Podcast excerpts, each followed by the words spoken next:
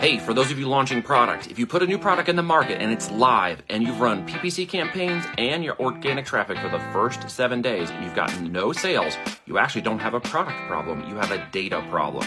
Fix your data and the product will resolve itself. Shortcast Club